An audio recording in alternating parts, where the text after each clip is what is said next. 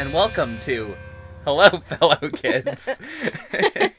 we're we're Mara and Josh, the coolest kids at Degrassi Junior High School. and and uh, we're gonna be we're gonna be reading some books and uh, talking about some books, and sometimes those are the the same thing, and sometimes they're not. Yeah, what he said. Yeah. So our book today is Mrs. Frisby and the Rats of NIMH by Robert C. O'Brien.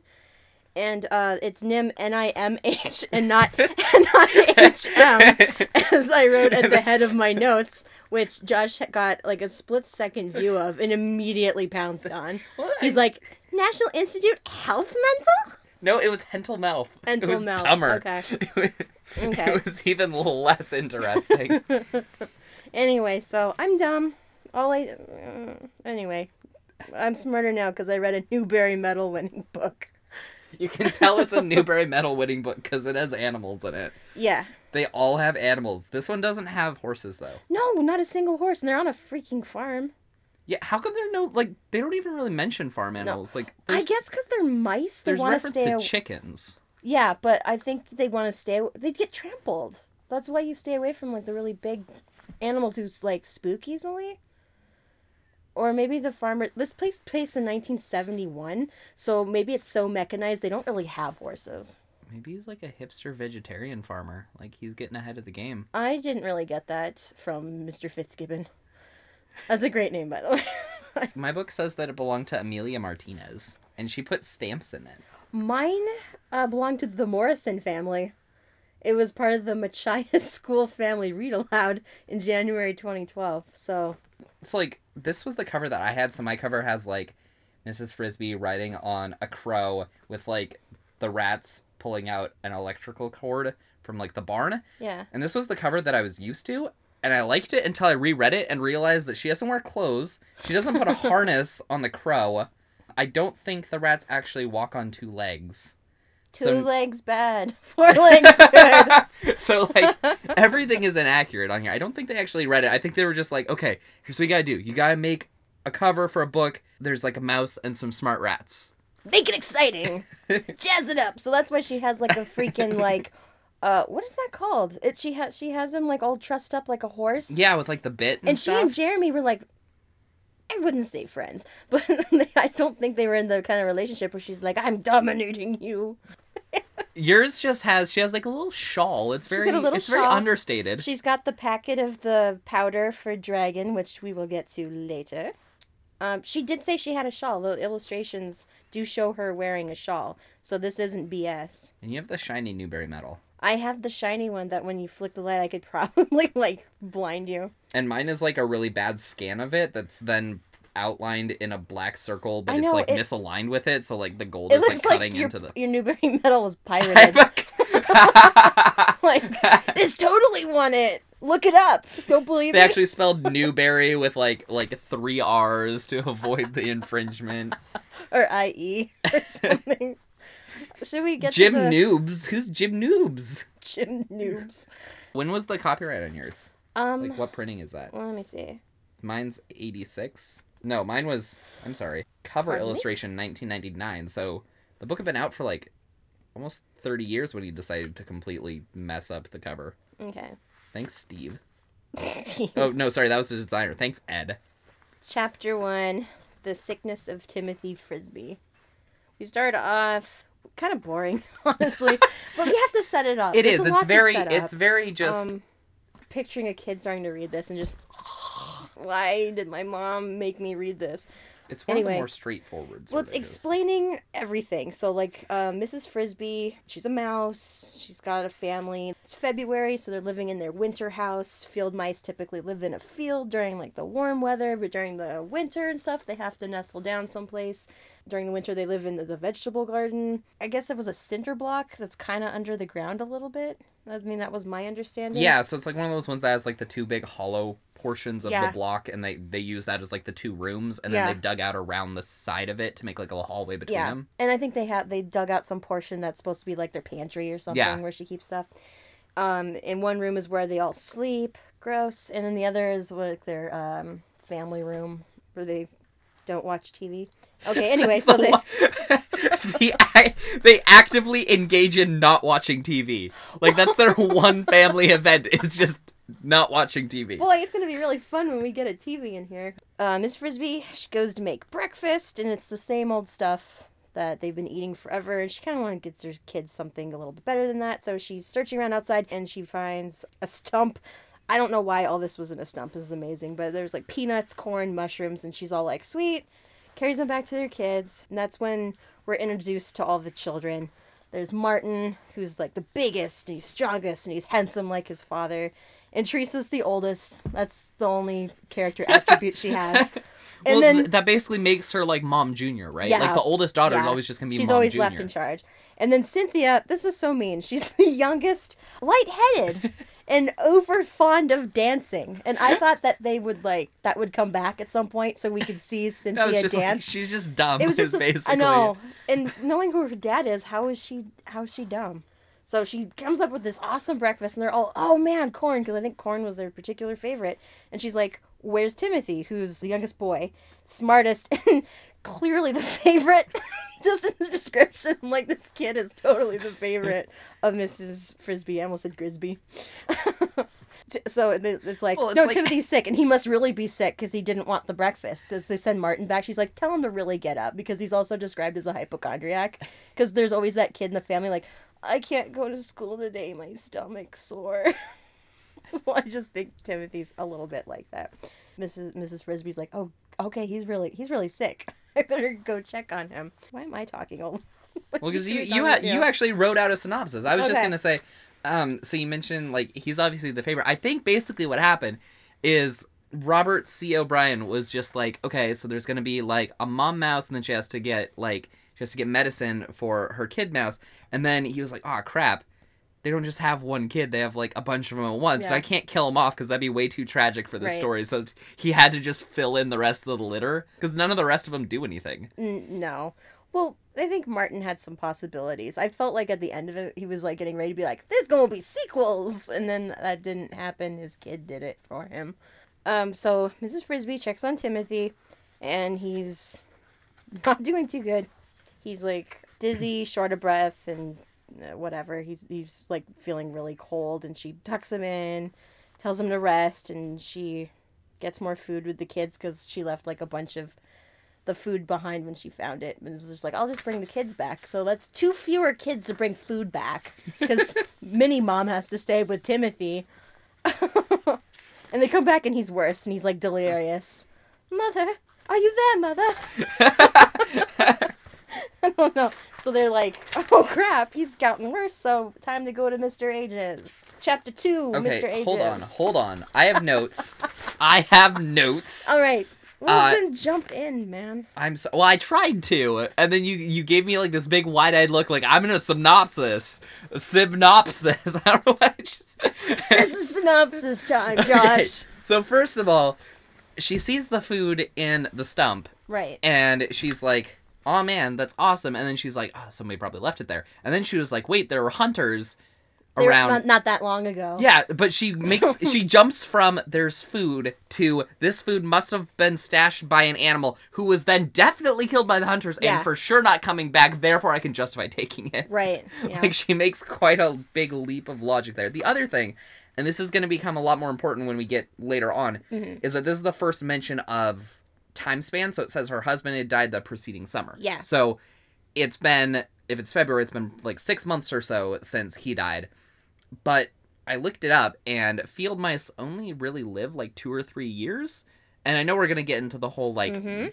genetic stuff, but Yeah. she is just a regular old field mouse. She's real film. So she's what's the time frame for her life if that that should be like a quarter of her life would be like since like it's sometimes it's we're talking really specific about like this kind of animal culture and then other times we're talking just kind of as like shorthand in a way that's like so humans can understand and it's Mhm. like it, there there are weird spots where it kind of overlaps in ways that I don't quite agree with.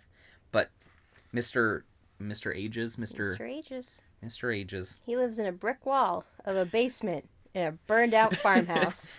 I don't get why don't they- they don't just live near him. Like, why live in a garden and like make things harder for yourself when you could be near the guy who's like, oh, if anything happens to like Timothy who gets sick at the drop of a hat, let's be near the doctor. I don't know. Maybe that was the maybe that was the uh you know, the the only brick in the wall. Because it. Oh, jeez. no, it'd be another brick in the wall if I was making a dumb reference. Okay, I thought that's what you were no, doing. no, no. but I'm just saying, it takes her two hours to get there. Because she has to take safe paths and Right. watch for predators. That's a really long time. Well, I mean, it's worth it because it's for medicine. It's not like she's going out there over there to be just like, "Hey, Mister Ages, what's up?" And he's like, "I'm busy." Why did you call ahead and make an appointment? I'm busy I, being I am booked for the rest of the winter. Do you realize moving day's coming up? Oh, they're talking about moving day. No, that's that's another issue that uh, comes up is that the kids are Yeah, allowed. that's kind of important. We that's should really important. We need to talk about moving day.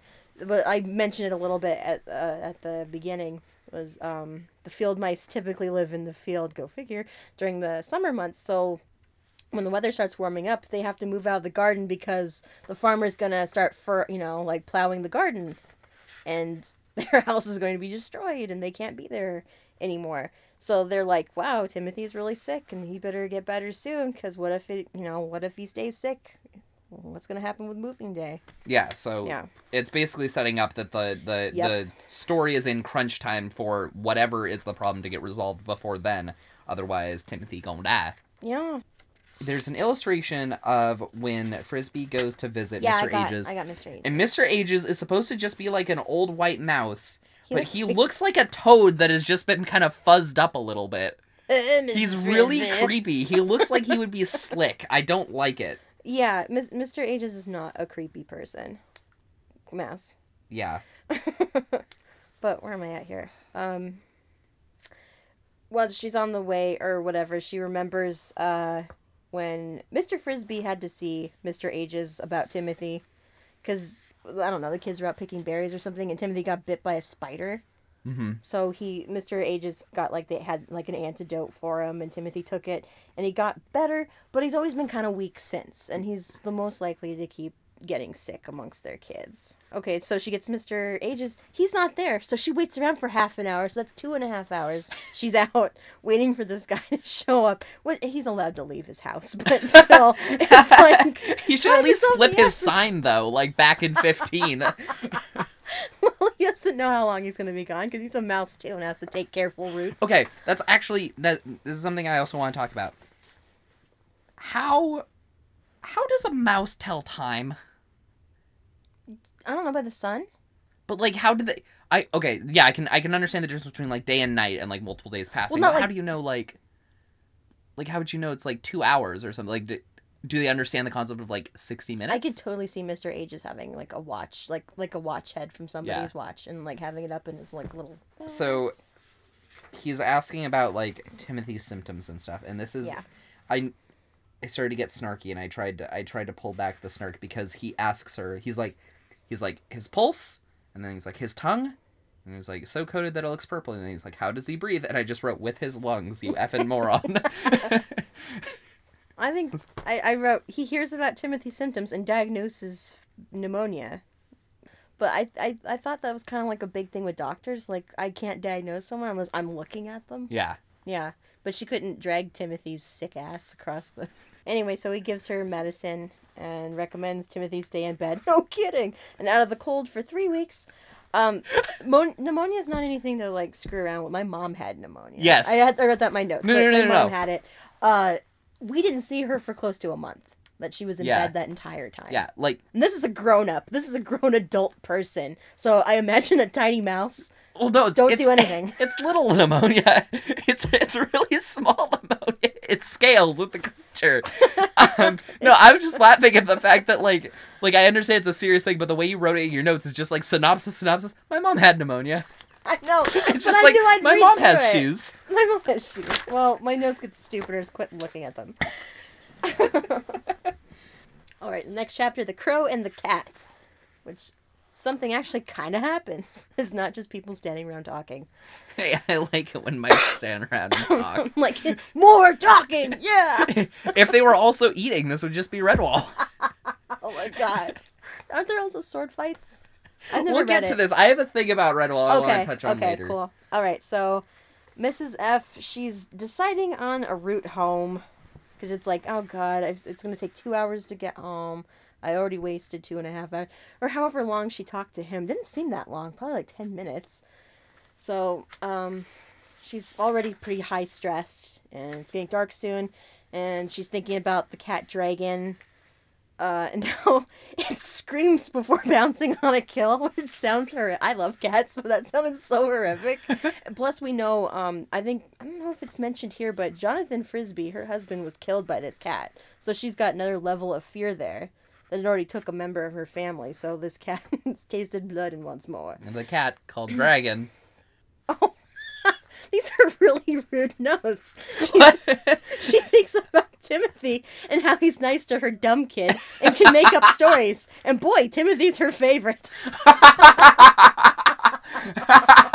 so she's, you know, creeping along and she's near the barn and she hears a sound from the fence and it's some again I'm rude, some stupid crow is tangled in silver hey, string hey, don't hate it's- on Jeremy. and is attached to the fence. And I wrote in big capital letters, "Don't litter," because this idiot will get tangled up. so he's struggling, and Mrs. Frisby makes him stop, and she's like, "How did you do this? Why'd you pick up the string?" And he says, "It's, It's shiny." shiny. that is all the logic he needs. And where did I? Yeah, here it is. Like, why did you pick up the string? Because it was shiny. You knew better. she turned into a mom in that moment. He goes, I had been told. And she literally thinks, bird brain. but uh, she has him play lookout. Well, she chews the string to get him loose. And uh, while she's doing this, he spots Dragon. Mrs. Frisby gets him loose just in time. And um, So while she's having him be lookout, he Yeah. says, I don't see him, but I can't see behind the bushes. Oh, if I could just fly higher. And then it's don't, said Mrs. Frisby. She looked at the sun, and I was like, is this a reference to Icarus? And then I was really hoping that I could make any sort of other parallel through the rest of the story to anything remotely resembling, like, ancient literature, and then I couldn't. That was the, that was the furthest I got, was Well, it was a I'm- crow that can't fly too I'm high. impressed. I'm impressed. She doesn't have time to run away, and Jeremy's just like, just hop on my back. And she's like, I don't, uh, okay, there's another option here. So she jumps on his back, and uh, they fly away just as the cat pounces, screaming. And I'm just just like, ah! Yeah, can he stop pouncing and screaming? I know. Well, I'm sure the screaming's just like,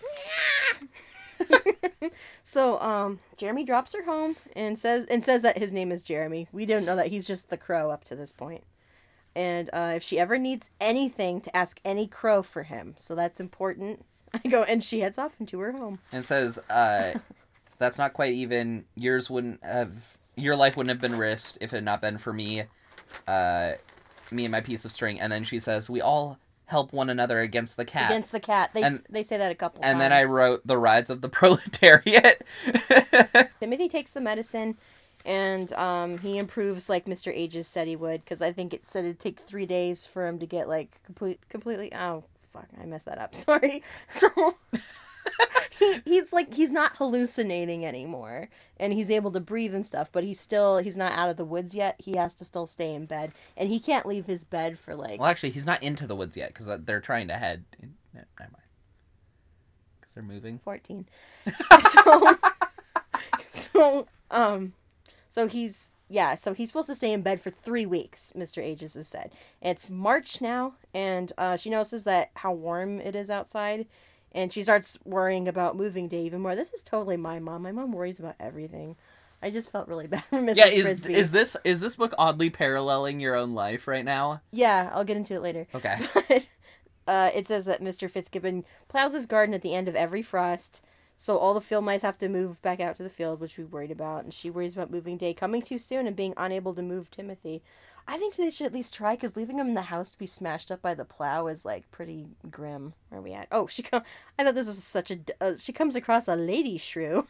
and it, it says, um, Mrs. Frisby met her often and had grown to like her, though shrews are generally unpopular, having a reputation for short tempers and extremely large appetites. Yep. Give me your sandwich!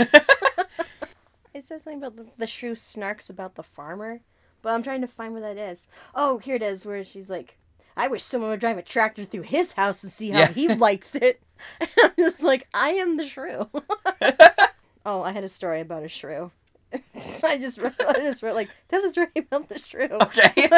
uh, we were at my aunt's house, and uh, she lived like out uh, in the country, and her cat Bob had found a shrew and was like, you know, doing the cat thing of like, I'm not gonna eat this, but I'm gonna mess with it. And my cousin Wendy, who was like small for her age, but still bigger, way bigger than a shrew, like comes over and like chases the cat away and stops it, and she's like looking at the shrew, and the shrew barks, chatters at her, and rushes right at her. and my little cousin's like, ah! like I could have handled this myself. yeah, you know, I got this. what are you saying? I'm weak. So shrews are tough. Anyway, the um at the end of this chapter, the yeah the shrew snarks about the farmer, moves on. Just then, the tractor's motor starts up. So that gives Mrs. Frisby a bit of a little heart attack. But she goes to investigate the sound, and she sees that they've uh, pulled the tractor and the plow out, but they're just kind of like testing it and seeing how it's running after being like in storage for a while. And there's apparently some part that's about to like shear. I don't know what that meant. I don't know anything about farm materials. I'm sorry. Oh, okay. So shearing is it's just when the basically just when like a, a the metal a metal part of it just like breaks. So like there's Okay. a there's a part that that's really worn through and is about to break Okay, off. and it's gonna take five days to order a new one. They're they're staring around discussing this, and she eavesdrops and hears all about it, and and she's freaking out like, okay, in five days they're gonna have this, but meanwhile Timothy still needs three weeks to get better, and um, she sees Dragon and then runs off in a panic, but the cat never moves, even though it clearly has seen her, and she's like, what? And we find out more This, about thi- that later. this is a this is a thing too. So far, all we've done is tell you about the things that are going to happen eventually. Yeah. So if you want to skip the first like hour of Right. this And then- to where anything happens, well, related, related. Nearby, a line of rats march a thin black wire into their nest, into the bush, and also WTF. I marked. Oh, right. We were also introduced to um, Mr. Fitzgibbon's sons. He has an older boy, uh, Paul, who's like 15, and um, well, Paul's like the good one. He's like hardworking and yeah. quiet, and he seems like really thoughtful and stuff. And then the Billy, who's 12 and noisier, and says Mrs. Frisby did not much care for Billy, which also comes into play later. That's why I thought like the ref- reference to like you know Cynthia dancing. She's overly fond of dancing. I thought that would like Yeah. have a payoff for that, and we Right. didn't.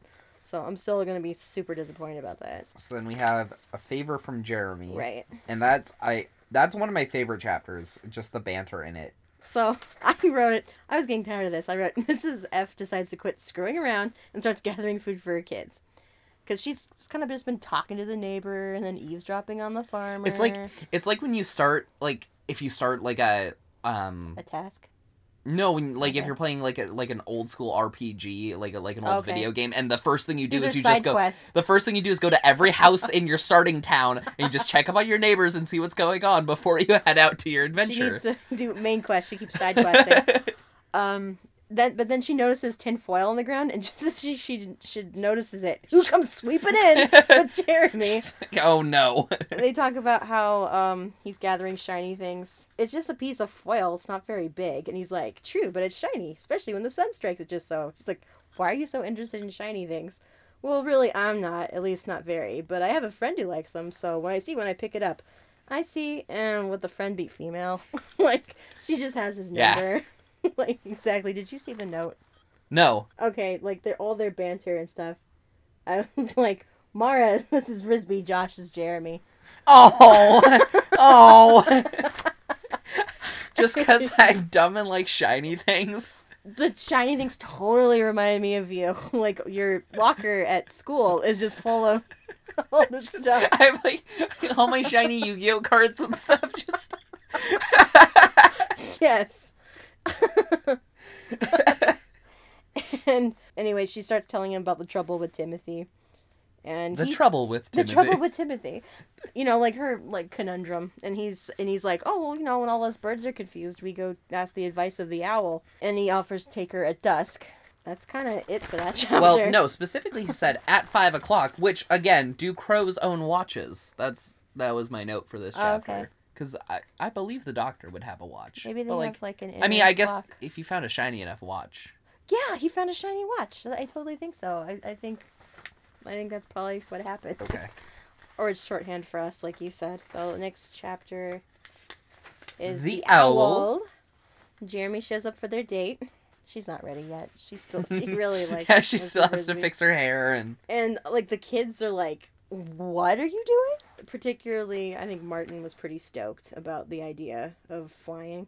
He's like, "How high can you fly?" You know, like asking them all these questions. And he's like, "I don't know, a couple miles." And they keep asking questions. And Mrs. Frisby's just like, "Okay, no more questions," because she's just starting to get nervous. yeah, I didn't really write very much for this no, chapter. this one's basically this is just kind of like the transitionary chapter to get to the owl for the most yeah. part. So they're just flying in the air, and it's Um, amazing. In the river is a snake.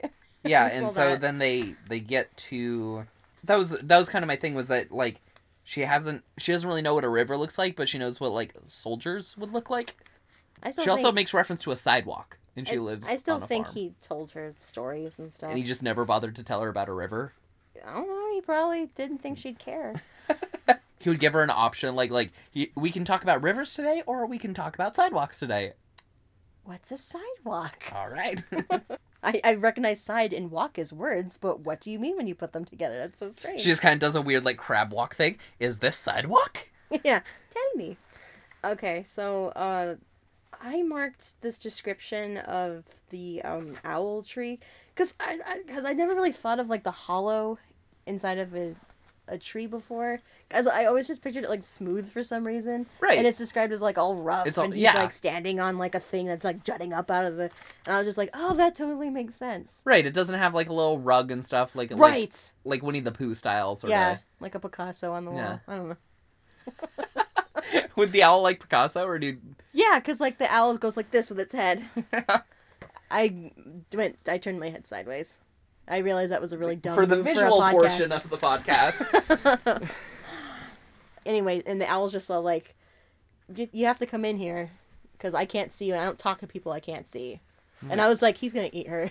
I was, and she's the, the rest of the pages are blank. and she's thinking he's gonna eat me.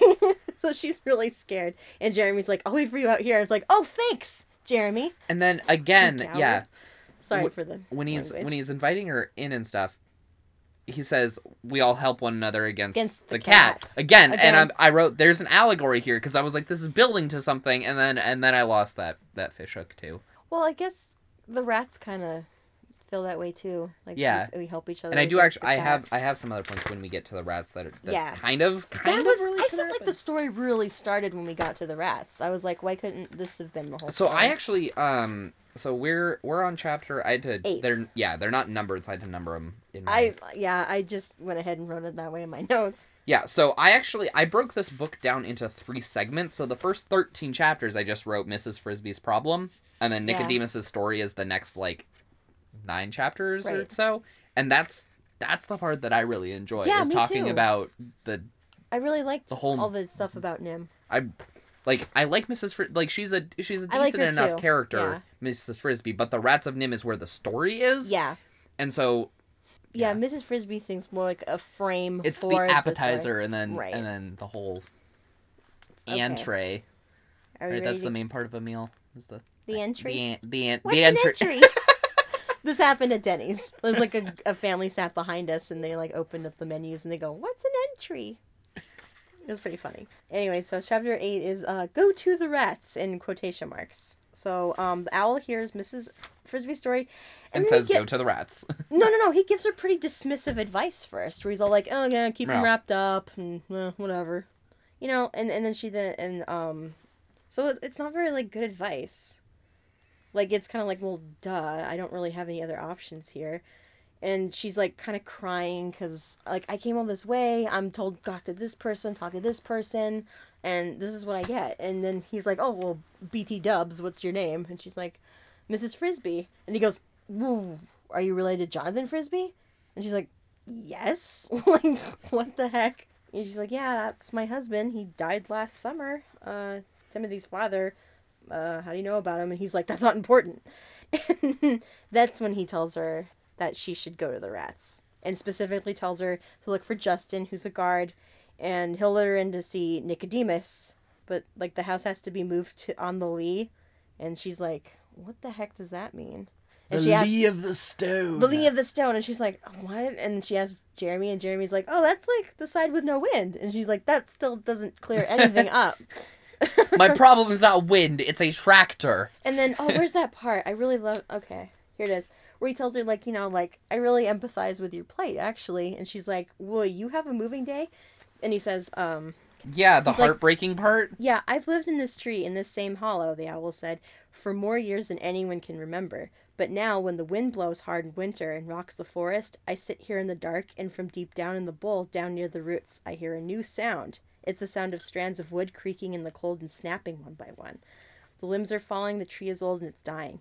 Yet I cannot bring myself, after so many years, to leave, to find a new home and move into it, perhaps to fight for it. I too have grown old. One of these days, one of these years, the tree will fall, and when it does, if I'm still alive, I'll fall with it. And I'm like, this just got heavy, like, It- really it- fast. Yeah, that's it is yeah. Man, I was just like yeah, that was just. that was uh, about where I stopped like my first night reading this was like okay. I'm like, oh, I'm sorry, Okay. owl. And anyway, Jeremy takes her home, and they talk about the rats and how they're secretive and they're always stealing metal and machine and machinery In the rose bush. in the rose bush. Eh. okay, yeah, I- start with like Mrs. She comes home and the kids are all sitting up worried. She gets home and she hears the kids are worried, but she still stands there for a bit and eavesdrops on their conversation, which I thought was pretty crappy. But um, like Oh, did they miss me? How much do they miss me? I, I was snotty about this where she's where um Cynthia it says obviously Cynthia had been worrying and Teresa was reassuring her and she's like she couldn't have got back sooner than this Cinny. I'm like Cinny? That's her nickname? Really? So I wrote Cinny seriously in my notes.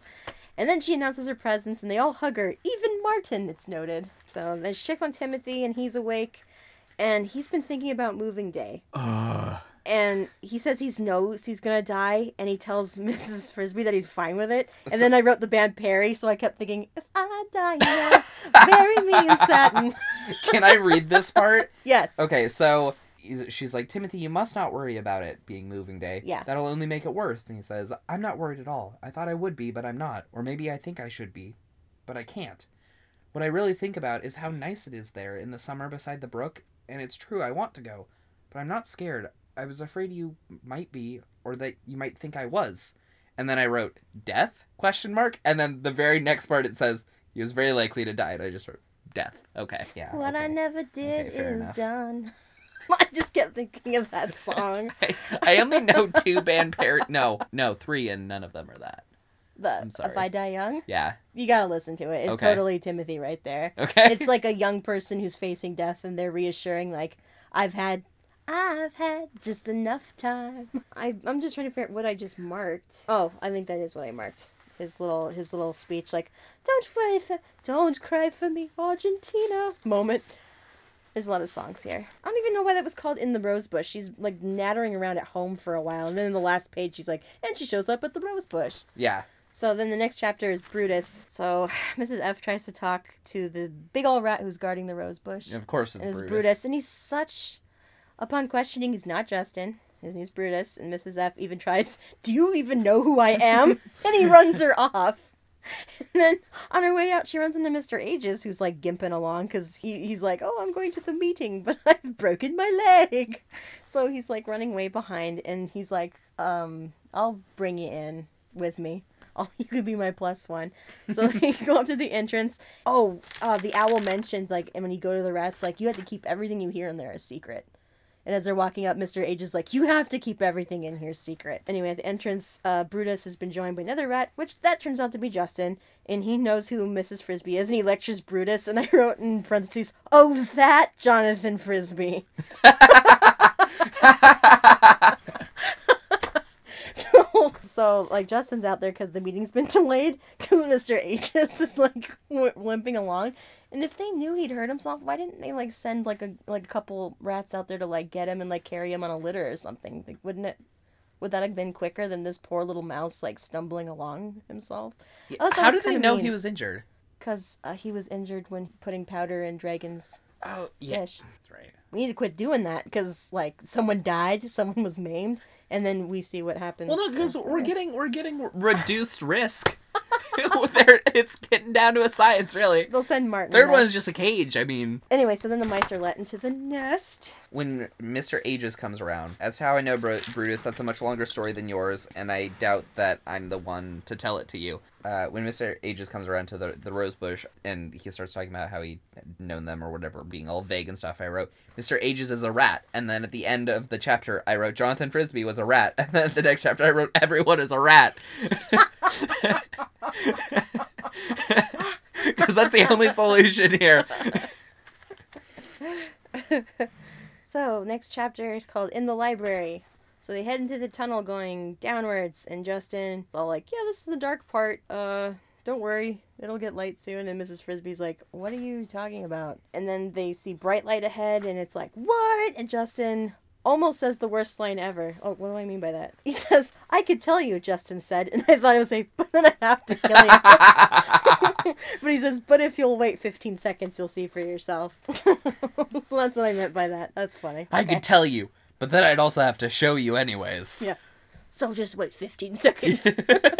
so they end up in this well lit hallway that's got like stained glass windows, and they're way too nonchalant for having electricity. was what I wrote in my notes. like, oh, yeah, I've had electricity for like, like a few years now. It's pretty cool. It's pretty cool. and they explain how they got the bulbs, but not the source of electricity. And I wrote in the parentheses, "Wouldn't the farmer notice this? Like, he's probably he's probably like yelling at his kids, like, "You're leaving the light on at night, and I'm not made out of money, you know." While the kids are all like, "He's a jerk." Well, it's really the rats who just like using electricity. That's what I was just picturing him like slamming the door open and like yelling at Billy while Billy's like, I got you. they even have an elevator. They take an elevator because Mr. Ages is having a hard time walking.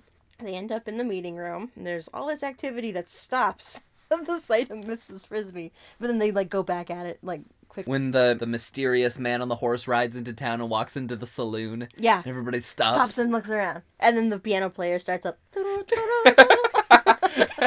but there's still like a little bit of tension in the Right. room. That's not the case here though. Everyone kind of like, okay, whatever. Okay, so then like a scarred rat steps forward to greet them, and it's Nicodemus.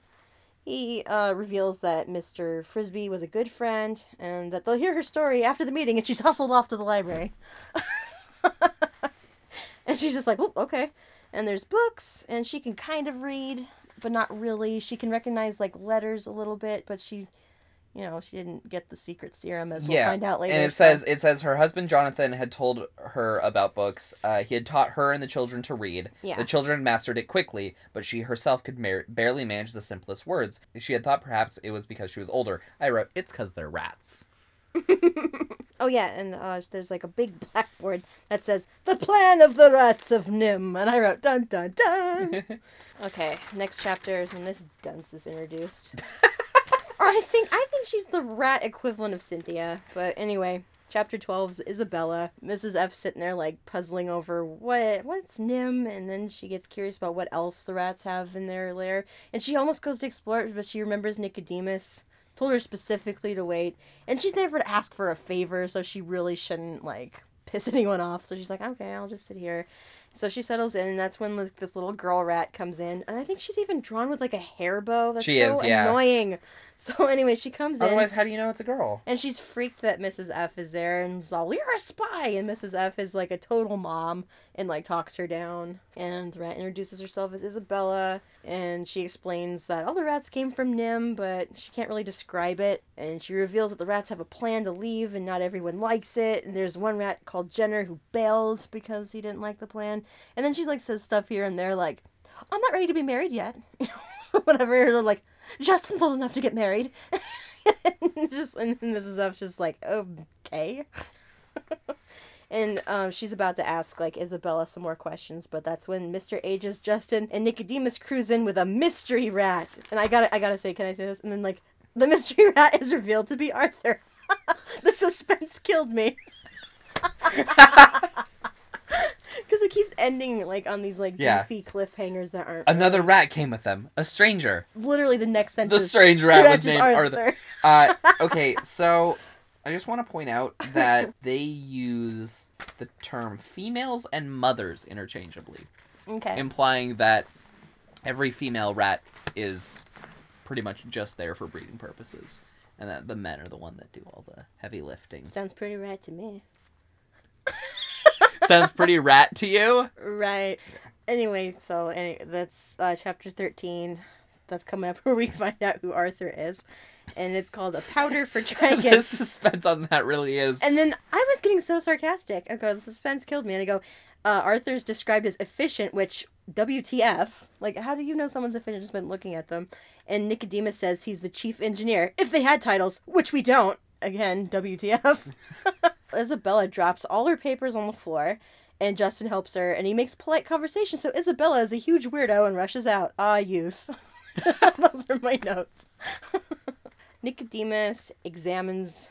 He really does. I think it's described as examined. He examines Mrs. Frisby and then tells her he's mostly blind and then asks for her story, which she tells, and it feels like she's told this story like a million times.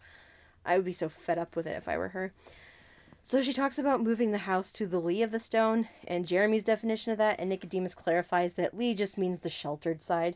So they draw up a sketch of the garden and they think they should move Mrs. F's house behind uh, the rock in the garden. So when the farmer goes to plow the garden, he's not going to go over the rock. He's going to. Right, and he's gonna it. all of his plowing is gonna be parallel to itself. Yeah. So there's gonna be a portion that he's not going to bother hitting around the rock because Right. that would go against against the grain effectively. Yeah. So that's actually a really good idea. So they start working out the logistics of the plan and they realize they can spare the manpower, but not the time it would take. So in order to have an hour free, they have to take care of Dragon. Like make sure the cat's not lurking around to like pounce them, scream and pounce. And usually they drug the cat by putting the powder. Uh, Mr. Ages has a powder that uh, a sleeping potion or whatever that they put in in the food bowl. But um, they done this really super recently. That's when we saw Dragon all groggy and stuff, and why he didn't chase Mrs. Frisby that time. But the last time they did that, that's what broke Mr. Ages's leg. Uh, so they try to come up with alternatives to how to get it in there. Like maybe we could do this or that. And finally, Mrs. Frisby. I feel like they were almost manipulating her into doing this, into to being Mrs. Frisby, like just I'll do it. And um, they warn her that it's gonna be dangerous. And in fact, that's how Mr. Frisby died during the summer. And they're like, gasp. This effectively ends what I would consider part one because Yeah. the next huge portion of it is Because she needs some time to re- absorb that. Yeah. She, she didn't know that. She just Yeah. thought the cat had just eaten him. While we're on the subject of dragon, Yeah. dragon is the only correct me if I'm wrong, the only creature that doesn't Speak? speak. Yeah. It's like you have the rats as like the most intelligent. Mm-hmm. The humans are I mean they're humans, so naturally they Yeah. should be more Even but the they're shrew talks. Yeah, yeah, Like, yeah. So it's interesting that there's like this when they're talking about like we all help each other against, Against the, the cat, cat. it feels like he's trying to maybe make some sort of like intellectualism versus anti-intellectual by being like the intelligent ones work together against the dumb but still overpowering sort of force that is this creature. I just kind of thought of him as like the Terminator. Like he can't be reasoned with. He can't be bargained with. he can only be put to sleep. Yeah. Uh, where are we at? Okay, chapter fourteen is called the Yeah, marketplace. hold on. I have a comment on intellectual intellectualism, and you have the Terminator. yeah. I told you that's what I'd bring to the table. The Terminator? I was not no, prepared. pop culture references. Oh, okay. You were aware of this. Right. We, we discussed this, sir. Where am I at? Okay, so chapter 14 is the marketplace. Um, Mr. Frisby getting his ass killed by Dragon while on a mission is news to Mrs. Frisby, and she cries, and then the rats feel kind of guilty for just blurting that ish out, and they decide to tell her. I'm editing my notes. You can you can say your notes. This is a scholarly environment where you can use that as justification for saying whatever you want. And um, they decide to tell her their origin story and how it was they knew Mr. Frisby because she's just like, I didn't even know he knew you guys and he's dying on missions for you. Like, what is going on here? So Justin and Mr. Ages decide to go back and get the powder for Dragon. They know it's going to take forever because of Mr. Ages' leg. Uh, so there's plenty of time for them to tell this long. It's a pretty long story. Yeah, it's like it- Yeah. it's like nine chapters. It's Yeah, it's, considerable story. Nicodemus settles Mrs. Frisby into um. they're- left. They leave the library and they settle into this nice cushy study. There's even a radio in the corner, softly playing music. Like I was like, what in the world? How big is this radio and how big is And the room? yeah. Like, weren't they originally like they were using it for like They oh he said they were originally had it to listen to the news. yeah, but they're like, like, oh okay. then they're that like we makes might as well. Also, if you look on the illustration, the radio is proportionate It's- to the yes, mice. Yes. I was really thrown off by that. I'm like, I would make more We sense found this- like, we built one. We found this You know? tiny little Barbie radio, but It really works. it only works for small people though. There's this It's like small pneumonia. in the um the American Girl collection. There's one of the characters, Molly, who's uh in World War II. One of the doll's accessories is a radio, but it only just plays like the same thing over and over. Like my friend had it, so, So I was picturing them just listening to that just over and like- over. Because it would be been- like a. It was about as big as the microphone. They're just like it's been sunny. It's been sunny in '64 for nine months straight. Do you Well, think there's like- something wrong with this radio? but uh, where am I? Uh, okay, so they settle in for story time. And this is where it switches to first person, and I put which is annoying. so um, the rats originally lived near a farmer's market, and the food was like there's like a good variety, and it was plentiful. And Nicodemus was BFFs with his older brother Gerald, and I wrote really next to it because there's Nicodemus and Jerry. that was weird. And uh, Gerald's friend Jenner. So uh, one day they go to the market, and there's a big NIMH van parked nearby, and more food than usual in a big pile. And they they they dive in, and it's a trap. Nets come down, and they're caught. And it's a good thing Jerry was at home with a cold. So two things about this. Yeah. First, he says I particularly admired Jenner, and they seem they're obviously they're kind of like the two later on they're the two brains of the Yeah. operation. Yeah. I don't know if I was just really hoping to get some parallels here, but I was I was getting kind of a, a Dumbledore Grindelwald sort of feel between the two oh. because they're like like they're both like super smart and they both have like basically have the same end goals for the Yeah. most part, but they have vastly different ways of going about yeah. it. And maybe they're little gay rats. I don't know. They could be. They could be Um, the other thing is, and I don't know if this is a mistake or not, but it says I did not pay any particular attention to the truck, for trucks were common enough in that part of town. But if I had, I would have noticed that printed on each side of it were four small letters N I M H. We see him learn to read, so he wouldn't have. No, it wouldn't yeah. have registered as anything, Mm. but he's saying it as if he would have known even then. Well, he also he said he should have been more suspicious of all the food deliberately piled. Yeah. Like they, they should have been like, "What? Yeah. Why is that?" But they're just like, "Oh, sounds Yeah. good to me," because nothing bad had ever happened to them Yeah. before. So it's like this got me starting to question like how much of their intelligence was already there. Because they're understanding conversations people are having. Yeah, like- are they all speaking English? Yeah, and like what's going Fris-? Frisby's a regular field mouse, and she doesn't She- seem yeah. any less intelligent than these people. No, They- she she just she's less educated. She doesn't Yeah. know about things, but she can comprehend things pretty Yeah. much just as well. Yeah. And so I was wondering. I was wondering about that too. Yeah, it seems like that's almost like. Do you think that they were actually just getting like placebo injections the whole time, and they were actually always that smart?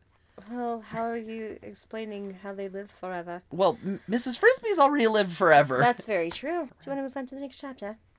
Chapter fifteen. Oh. In the cage. What? What? What?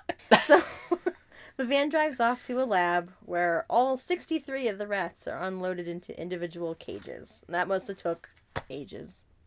Mr. Ages. No, sorry. So Ages in cages. so the doctor, he's Dr. Schultz and he plans to inject the rats with a mystery serum and they're tagged by uh, his assistants Julie and George in three groups of 20 labeled A, B, and C. And Nicodemus is A20. So he just barely got into that first group. I didn't think about that. Yeah. Yeah. His life would be so much different. hmm so, uh, and Julie feels bad for the rats, and Dr. Schultz is kind of a rooster. I- wrote cock. Because cause she says. He's kind of just waking everybody up early. Because she says, like, oh, look at that poor thing. He's terrified. And Dr. Schultz goes, some biologist you are. That's a female. I'm like, the point of it is that the animal's frightened. Was that like German or something? I don't know. It was, it was just a snotty tone I used. Oh, I marked this part. The, the, all those dudes who catch the rats. The rat um, catchers. Yeah, the, the rat catchers. What a great job. The um, Rat catcher! rat catcher. so anyway, so like Nicodemus is listening to them, and they're and the guys are like, oh, so do we hang around and like catch another wave of them? And then he's like, and they're like, there won't be another wave, not tonight, probably not for four or five nights. And he's like, word gets around, and he's like, you mean they communicate? Like, you bet they communicate. The next time they do come, you can be sure they'll case the place carefully. We were lucky. These rats haven't been bothered for years. They've grown careless. So I think there's something to that. Yeah. They were there was like Yeah. a base intelligence. Yeah. What else do I have marked here? Oh, here it is. The labeling them into groups, and Nicodemus just barely getting in with. Um... Oh, and I think it says like A is gonna get the special serum. B is gonna get. I don't. Okay, It was either it was either an adjusted type of the serum or they were because C's the control group. I think they get nothing. They just get to hang out in cages, and it's like they still maybe they still try and get them in like mazes and stuff. It's like does the serum actually help? uh Like where's their baseline of intelligence? So I think B gets some other different kind of serum or whatever, and um, C gets nothing. They just get to be rats. Yeah. they get like serum but no dietary adjustment or they get They all get the same food. I think that's what he says. Okay. Diet will be the same for all, yes. Yeah. Yeah, but because when he's talking about the results, there are like the difference between A and B, and then B and the control group are like huge. Yeah. But like B is still improving. Oh wait, why did I write this? Oh, oh, oh okay. So like, he okay. So Nicodemus reveals that he's gonna be a prisoner in the lab for three years. And then I wrote about the Australian possum that got into the bakery. I don't know why. Wait, hold on, hold on. Run that by me again, because I don't think you can get through that. There was this. You see the picture online of like this um possum. This is on in Australia, so their possums are so adorable and really really cute. This possum got into a bakery. It ate and ate and ate, and then it couldn't move. And then the the people who worked in the bakery came in for the morning shift, and it's sitting in this box of like donuts with all these like eating donuts all around it and stuff, and it's just like, oh, well, this like worried look on its face, looking big, and they're just like, oh, the poor thing. So, I don't know why What I have to do with this chapter? I guess like having empathy for animals. I don't know. I don't know.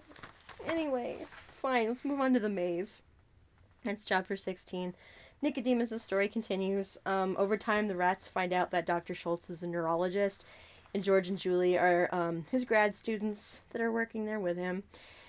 And the experiment is to find out if injections could help you learn more and faster. And I want what these rats are getting, honestly. So, um, Nicodemus, he describes going through a maze that's supposed to lead to the outdoors because he can see, like, outside. And um, he runs along it and then uh, experiences, like, an electrical shock. And he learns, like, where that's at in the maze. It takes him four minutes to like reach the end, but he doesn't get outside because the cage closes around him. It's just he's like, "Ooh, cool, I'm outside," which is very cruel, honestly. And he explains um why he do. Okay, where I I marked that page because it's so okay. Why would I bother to run through it at all if I knew it was only a trick? The answer is I couldn't help it. When you've lived in a cage, you can't bear not to run, even with what you're running toward is an illusion. Yeah. And I was just like, I did it again the owl thing killed me. This killed me, and just oh my god, I felt so terrible. Uh, so the rats go through the mazes, and they um they learn shape recognition, which is important because that leads them to being able to read. And it's and it's and it's interesting to the rats too, but they're all really homesick. So uh, one night, Nicodemus's neighbor, who's Justin, and they can't really see each other. They just kind of talk around the partitions or whatever. Justin decides he's gonna bust out of his cage the next time they receive injections. Oh, I wrote that awesome quote. What's the awesome quote? Oh, when there's a like, are you really gonna do that? Like that seems kind of dangerous to like jump out of your cage when they're doing that. And he goes like, all these shots and all the time they've spent, we're too valuable to them now. They'll be careful. Like they're not gonna hurt us. Yeah. I'm just Like, like, I am oh. immortal. Oh, so uh, Justin gets out. So while Julie's trying to do in the ejections, but uh, she's really calm about it. She doesn't flip out. She just presses a button. Then it alerts the doctor and George that a rat's out, and they close all the doors leading outside. And they marvel at how soon Justin is broken loose because they're, they're expecting it to happen. at Yeah. some point or the other. I like that that they're like, well, obviously they're gonna Yeah. get to this point, Right. so And then it they and uh, then they're like, look at him. He seems to be studying the environment, and they think he won't do it again. Ha ha ha ha! I sarcastically wrote. yeah, because the uh, because the Because they've learned there's The chapter ends with, I doubt you'll need it, the net. Yeah. Uh, now that he's learned he can't get out. But they were underestimating Justin. He had learned no, such thing. It's like, ah, I know. I know. That's what I said. Okay, so chapter 17 is a lesson in reading. Justin's back in his cage and he's learned that he can wander around without making anyone angry. He's gotten a good look at the air ducts in the windows. That's going to be important later. And the rats start getting new injections that ends up expan- uh, extending their lifespan. And apparently the rats in the B group and the C group have all aged and died by this point. The doctor's excited about the the uh, rats' in lo- long prolonged lives because um, when you live longer, you're able to learn more. They're doing well, and, it, and so some reference that they're doing as well as the mice in Group G. That's important as well. yeah, but it's also if they're so it's ABC. There's probably D E F. What happened to D E F? Yeah, what was getting experimented on for that? Uh oh. Rabbits? Crows. Shrews? Forget shrews. this isn't gonna work. They're all like this There's one's this, one of them there's standing up this giving me the one finger. really old one that's just so. Okay. Okay, then they start learning to read, starting with R A T. I wrote this thing from a cartoon where this little girl, uh, she reads off of something. She's gonna brush her dog's teeth, and she goes, "Look, I got the toothpaste. S O A P, toothpaste." so actually, that's not even reading. That's knowing letters, but not being able to read. But these guys can they they're able to put the re- letters together and know that they make words. That's why I put it. It's relevant. so they learn lots of small words. Uh, and then Jenner points out that there's writing on the signs in the lab. So they start reading the signs in the lab as well. And uh, Nicodemus hypothesizes that the doctor was going to guide them through a maze with signs, but never got to that point because one night Justin reads the instructions on his cage. He opens the door and he gets out on top of the cage to explore. And I think that's when the chapter ended. Is there anything you wanted to say about the reading? Uh, yes. So, and this is gonna become. Uh, there's another similar point in the second, Yeah. but just I don't know why I keep getting stuck on this, but it's the, it's the, what, what do they know versus what do we know sort of a thing with. So it says. It was Jenner who finally figured it out. By this time, we had developed a sort of form of communication, a simple enough thing, just passing spoken messages from one cage to the next, like passing notes in school. Rat school? Why are they? How do they know about passing notes in school if they were just? He doesn't know about it at rats. this point, but he's comparing it as something he's learned later because they learn they read in that library for a long time. Okay. So Mm-hmm, mm-hmm. That will that Yeah. will do that one. Except for the next part okay, in the next chapter, which, if you want to go ahead and do your little synopsis until that Okay, point, sure. it's just so um, th- this chapter eighteen, the air ducts. So the rats start getting out at night. They use a screwdriver and a spool of thread to explore the air ducts. The thread is so they don't get lost in all the stuff. The screwdriver is just to like anchor it in place. yeah. It's very smart, you know. And uh, they they're kind of always constantly worrying that someone's gonna be like, "What happened to my thread? What happened to my screwdriver?" But everything's fine. And eventually they find the exit, but that's uh, near this. Uh, I don't know. Is it a fan? But it blows really hard at different intervals, Mm-hmm. and it doesn't seem like they can time those intervals and know when they are, because that might have helped them a lot Yeah. especially those poor mice. And it- we'll get to that. so they want to leave as soon as uh, the exit's discovered, but they decide to give it one more day since they don't know how long it'll take to get everyone out. Yeah. And they could be like messing around in there by daylight. So um, this discussion is overheard by the mice that are just like chilling nearby, and Jonathan Frisby's just like, "Uh, hey, we want to leave too." But um, they're kept in a cage within a cage. They can figure out how to get out of the inner cage, but the upper cage, like the latch, is a lot higher, and they can't like climb up to get it. Only the rats can get that. The rats agree that the mice can escape with them, but once they're out of NIMH, they're on their own. Yeah. So afterward, um, afterward, Jenner visits Nicodemus and has an existential crisis.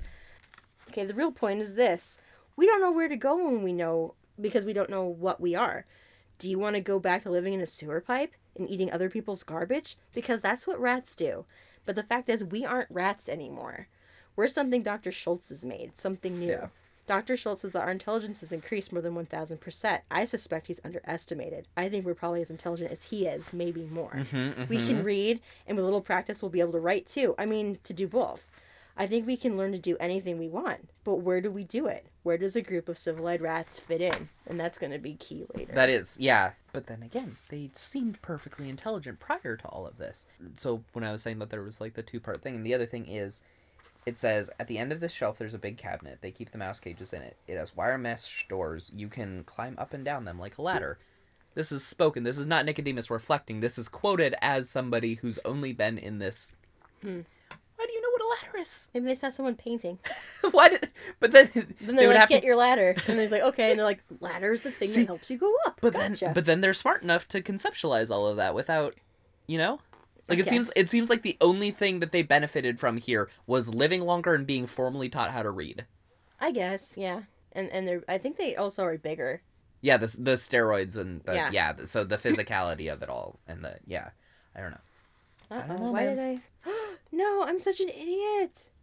I I went. I just went cruising through the totally wrong part, and then I like unmarked the bits I wanted marked. Never mind. Dang it, I messed this up. I'm sorry. Are sorry. your post-it notes color coded? Or are they just whatever you felt like grabbing? They're in the order that they were in the package.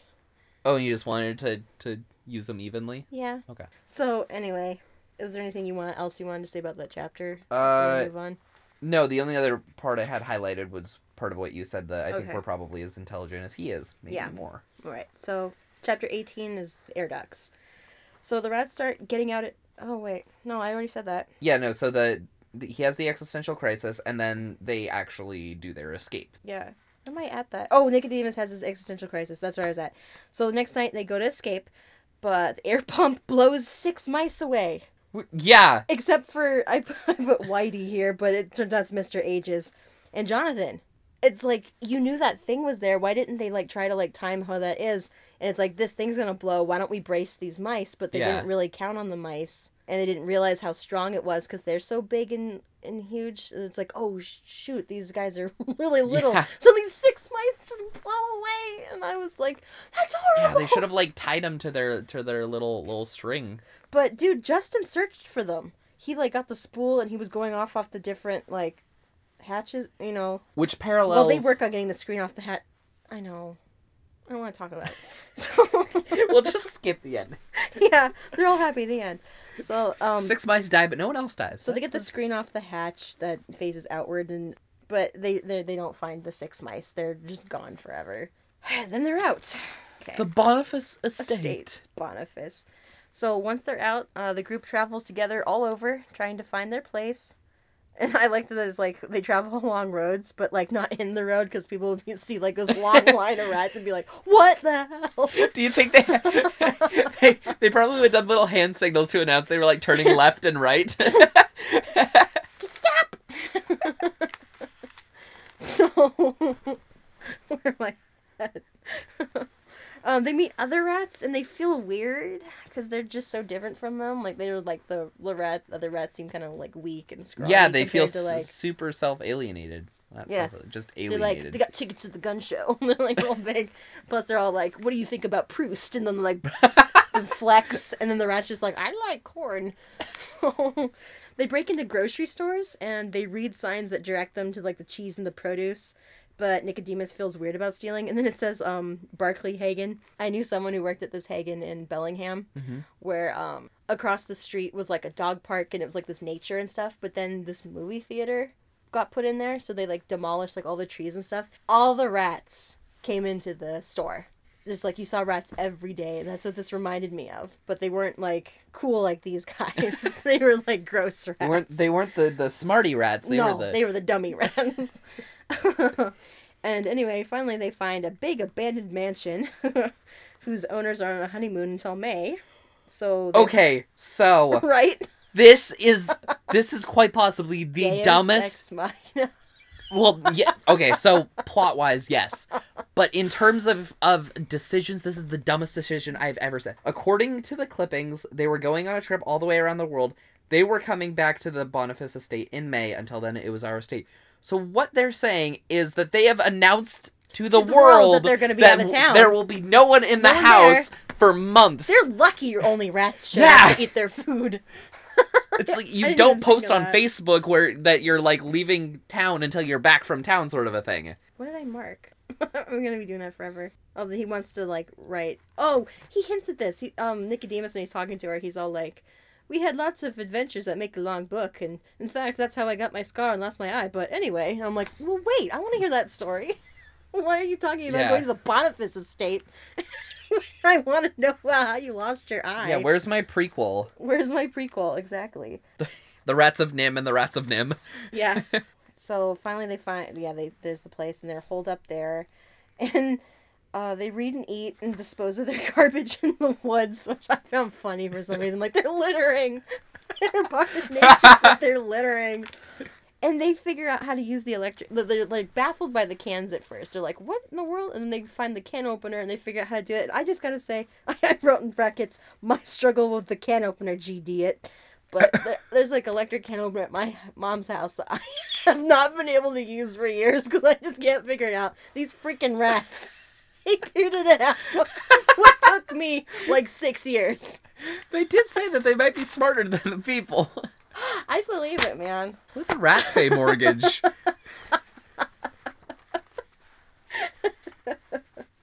Oh, and it says um the first thing they ate. I'll always remember what was in the first can. Clam chowder, delicious. Clam chowder canned is gross. like you're a liar, Nicodemus. Anyway, they're in there all winter reading, and they they're practicing writing. So chapter twenty is called the main hall, and that's when Justin and Mister Ages come back, and Mrs. Frisby realizes that she needs to get home and feed her kids lunch. Why can't Mom Junior do it? I know, right? They decide that um, Mrs. Frisby should come back in the mid afternoon. Why is that like? Oh, because the, for their stuff. Or I was like, does she need to hear some more stories? So at home, Mrs. Frisby just tells the kids um, about the plan to move the house, and the kids are all really skeptical about it, which I thought was like showing some good critical thinking skills. They're like, but why should the rats do it? They don't know us. Yeah. That's really weird. And he's like, well, maybe it's because like the owl sent me. And he's like, well, for that matter, I don't see why the owl wanted to help. Yeah. Like this is really weird. And she's just like, shut up and eat your lunch. and then she's like, well, maybe they'll think I'll do them a favor. And even the dumb one's like, mother, how could we ever do them a favor? I shouldn't call her He's- the dumb one, Cynthia. She she just got up and danced. She's like, well, I did do Jeremy a favor. That's what started this whole thing. He's like that, and I'm me getting sick. I wish I could get up. I'm tired of bed. And she's like, not yet. And she changes the subject and gets everyone to shut up. Just eat your lunch. So she's got them all squared away, and she comes back to the rose bush, and Brutus lets her in without any effing lip this time. That's what my notes say. Does it say effing? No. It... Which um, summons Justin, and he reveals that if he'd pressed it a lot more, then a whole rat army would have turned up. It's like, do it. It's it's like it's like that phone where it's pressed three times to put them on hold, press four times to put them in the limbo for eternity. Yeah, like I hope they pick up and call again. Um, so Justin mentions the plan to Mrs. Frisby, and uh, he shows her the main hall where the rats are building farm equipment, and there are all these stores of seeds, and uh, apparently the plan is for them to be self-sufficient. Can I can I read the last little bit of this chapter? Because Yeah. this is my favorite thing of the story. Yeah, go ahead. Not necessarily this line, but the okay. We've been building these stockpiles for a long time, he said. All from Mr. Fitzgibbon's uh, barn. We now have a two-year supply for 108 rats, plus enough to plant for two crops in case the first one fails. In there, he gestured toward the last bin in the row, we have boxes full of seeds. Seeds for tomatoes, beets, carrots, melons, and a lot more. Uh, all the time they stood there, the steady procession of rats continued. They entered the bins, took off their harness sacks, filled the sacks with grains, put them on again, and left through the tunnel out the back door. They looked, Mrs. Frisby thought, like very large ants, endlessly toiling on an anthill. Justin must have got the same impression, for he said, If the ants can do it, Nicodemus says, if the bees can do it, so can we. Do what? Why, live without stealing, of course. That's the whole idea. That's the plan.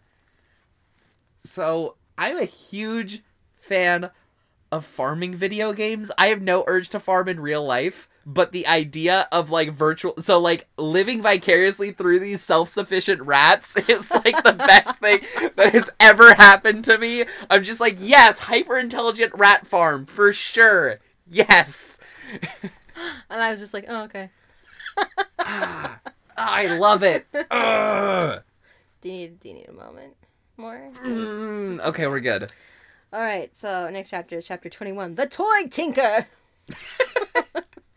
so um, Mrs. Frisby meets up with Nicodemus and Mr. Ages again, and they continue their story. At the Boniface estate, um, they did a lot of learning, and they find out that rats are one of the most hated animals. Yeah, we're the most hated animals on earth, except maybe snakes and germs. I'm like, is this a German animal? Yeah. It is. Yeah. Well, I guess it's not a vegetable or mineral. if we're gonna break it down that way. uh, at one time, um, apparently, well, during the research, they found out that at one time, um, rats had been the cleverest animals, creating cities under the dirt. But then, like apes left the trees, and the rats were chased away from the prairies and stuff, and they kind of were chased to the fringes of societies. And the rats are really sad by this, and they decide they want to build their own civilization somewhere. So, after some research, they choose an area of farmland um, near the Thorn Mountains National Forest. And once May comes around, those idiots come back from their honeymoon. They uh, set off. So, in the forest, they find the body of a toy tinker. This was so sad. The guy clearly had like pulled his truck into the woods to like sleep because like, maybe he couldn't afford a motel or whatever. And then he got up in the morning, and I guess it rained, and his car's caught in the mud, so he like starts shoveling it out, and the work was too much for him, and he had a heart attack and just dropped down dead. So that's what the rats piece together. The rats debate on who the truck belongs to now. They figure finders keepers and decide to look inside. Do you have anything to add to that? Well, it does kind of parallel Frisby's logic with the uh, the stump. Yeah. Very finders keepers. You're just like, well, it's just gonna sit here. Otherwise, I may as well put some use to it. also, so the toy tinker, he's the tinker, right? yeah, the does that- toy tinker. Right. Does that make him one who tinkers or one who tinks? He tinkers with toys. Because I feel like that'd be a tinkerer. if you're tinkering, I don't know. I think he just I'm not them. a linguist. I think he tinks them. Are we ready to move on? Do you have any more? Okay. So, chapter 22 The Thorn Valley. So, the Tinker's van's full of toys. Go fig. Which uh, they played with a little. I like I like the idea of them like just like playing with toys, just like yay! So they they played with them for a while, and they also saw that there were like tools, and they helped themselves to those, and they realized that they needed electricity for the tools to work, so they decided to settle near Mr. Fitzgibbon's farm, which originally they were they were like, well, do we want to settle there? And they're like, that's too close to that farm because they were looking at like where caves were or something. They're like, no, it's too close to that farm. But then they're like, well, there's electricity there, so let, why don't we go ahead and settle there? And they connect to his electricity, and then makes him going like, what? Where's? why did my bill go up?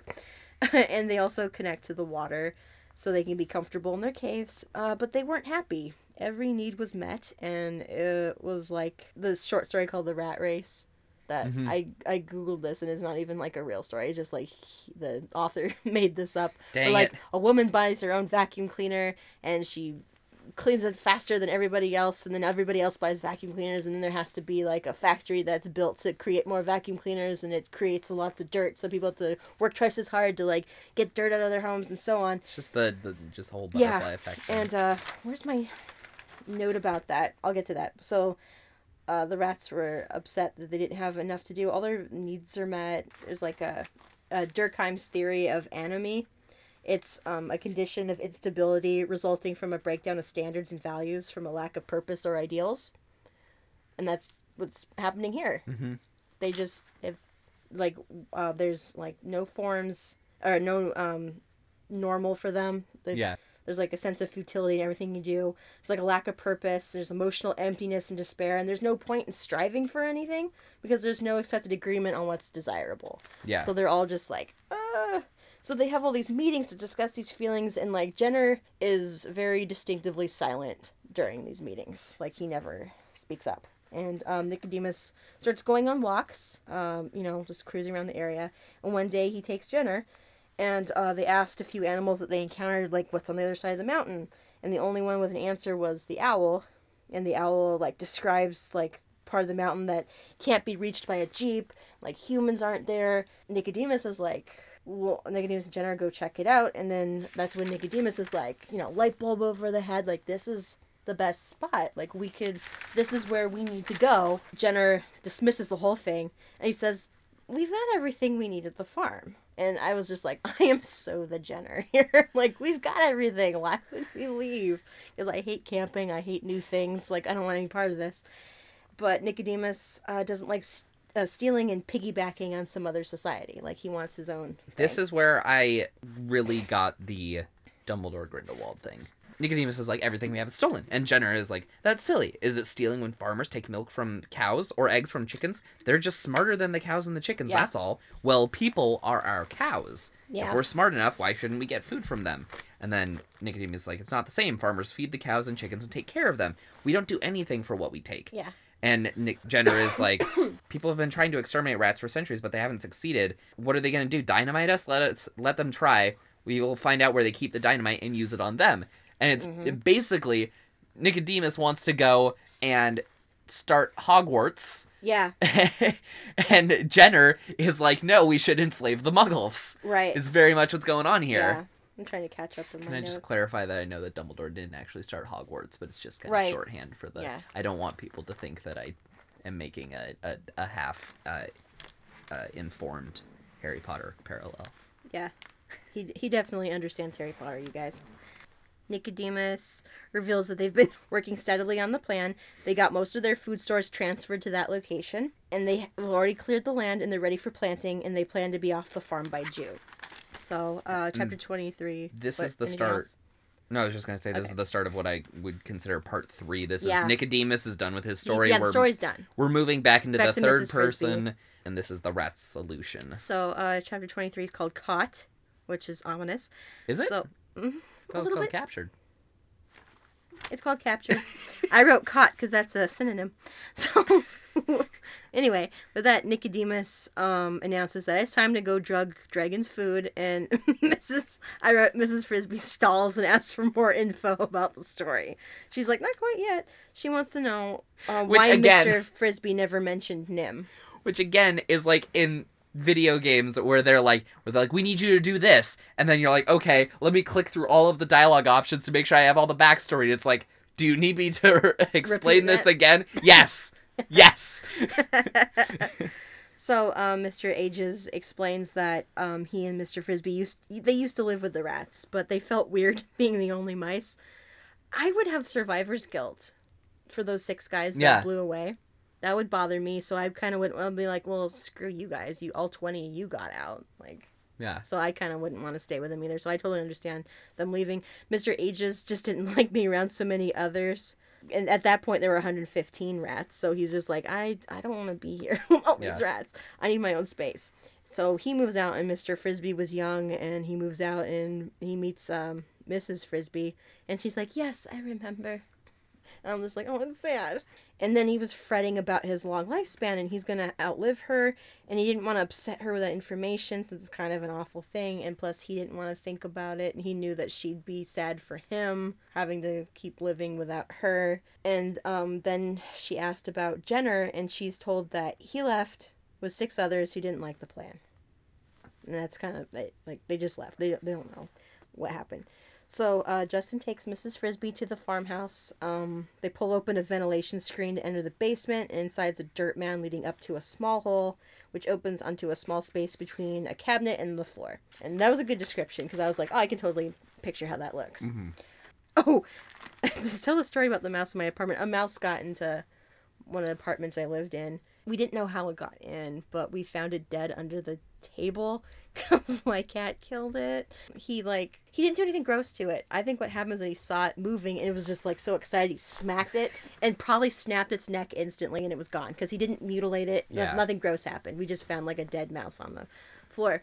And then when we were moving and we're clearing like all our cleaning supplies like out of the um, bottom of the sink, we found where it chewed through like wall and came in and we're like this is so sad because we know what happened to it all of all of its endeavors for naught. I know it's like you worked really hard to get in here. I bet it was really cold out. You were just trying to did you, did you cut out like a tiny little tombstone and like just tape it to the back of the wall under no the sink? I just cleared out all the stuff it chewed and put it in the garbage and just kind of moved on with my life. Well he couldn't. I know. Poor jonathan frisby. Ooh too soon. too soon, soon. This was only like was 71 that's like a lot of years ago like yeah I couldn't math right now. I'm like, it's a lot of years. We've been doing this for a long time. We need to move on. So Justin um, gives Mrs. Frisby the packet and wishes her luck. But he reiterates like have that open by the time you get to the dish. You don't you want Yeah. every minute to count when you're second to count. So she goes up the hole and she notices that the dish is farther away than Mr. Ages said it would be, and that there's a stool between her and the dish. But she doesn't think anything of this because she's like, well, you know, it's a stool. They probably like move it around from place to place. It's, it's okay. And she opens the packet, and when Mrs. Fitzgibbon's back is turned to get the like the let the cat inside, she runs and she douses the cat food, and she's on her way back, but she's caught. And it turns out that farmer son that she didn't like anyway, Billy, was sitting on that stool eating berries, and he dropped a colander on her. GD Billy. GD Billy, he's such a jerk. His whole family doesn't even like him. We'll get to that point. Um, did you mention the part where she was asking about what are the implications of Jonathan's injections and stuff on the kids? No, but that is a concern. Yeah, she's like, are my kids going to have longer lives? And you know, Probably. is that why they can learn better and things like that? And the yeah, the implication, the kids can read. yeah, the implication is that they have effectively created a new, New form race. of mouse as well. Mm-hmm. Seven dead rats. Seven dead rats. I also like that the dish is printed with kitty like all over it because this thing is described as like this horrible killer who Yeah. pounces and screams and like again you say it's the only one who doesn't talk of Yeah. like everybody and it's like kitty kitty kitty like all around the dish and it's like well I would call Dragon a kitty. I would like Dragon, but I would like the mice too. So, uh, chapter 24 is Seven Dead Rats. Mrs. Frisby is placed in a bird cage, and Mrs. Fitzgibbon tells Billy he can keep her for a few days, which Mrs. Frisby's like, What happens after that? Ah! which I don't blame her. I was just like, What do you mean? That's like a weird thing to say. You can have it for a couple days. He like left leaves some food for her, and she like can't eat because she's so worried. She's like, My kids. And then, anyway, so Mr. Fitzgibbon and Paul come in for dinner and Paul sees the the mouse in the cage and is like, "What's the matter with you? like, why are you keeping a field mouse?" And he's like, and like Billy's like, "She likes it" or something like that. It's like she moved a little bit or something. He's like, "See, she's moving. She's fine." Or they says it. They don't even know Yeah. what gender she is. She just they call her it. Paul's just like, "Well, it's clearly scared. Just let it go." He doesn't pursue it too much because then they sit down to eat. and Mr. Fitzgibbon tells them about seven rats that electrocuted themselves on a motor at the hardware store and the newspaper reported on it and government people came to investigate. Mr fitzgibbon talked to them and was like oh i got all these rats on my farm. And the and the men are were intrigued by that. And paul says that they're all interested because of uh, rabies which makes a lot of sense. Paul's a very smart kid. He's wrong. But he's like that's like a smart Yeah. deduction there. Yeah. because the mom's like, like- why are they this interested in rats? And Yeah. she's like well It's you know there's a problem with the dogs that had the rabies so then everybody was shooting Yeah. dogs they saw it's the wrong It's the same- answer, but it follows the right line of logic. yeah, I like Paul. But Billy, I I don't know. I don't like 12 year olds that much either. No offense. I'm a 12 year old. so, so Mr. Fitzgibbon lets them know that the exterminators and like those dudes are coming on Saturday. So Mrs. Frisby knows that it's NIMH behind all this because they make make reference of a doctor and she's like waiting like oh, does he know the name? Uh, clearly it's dr schultz. So she's like oh god i know what's and she's like even more desperate to get out of here not just for her kids but she wants to warn nicodemus and all the rats. I, I thought the headline for the news article was really funny. It says mechanized rat, mechanized rats invade hardware store which makes me think they're robots. They are.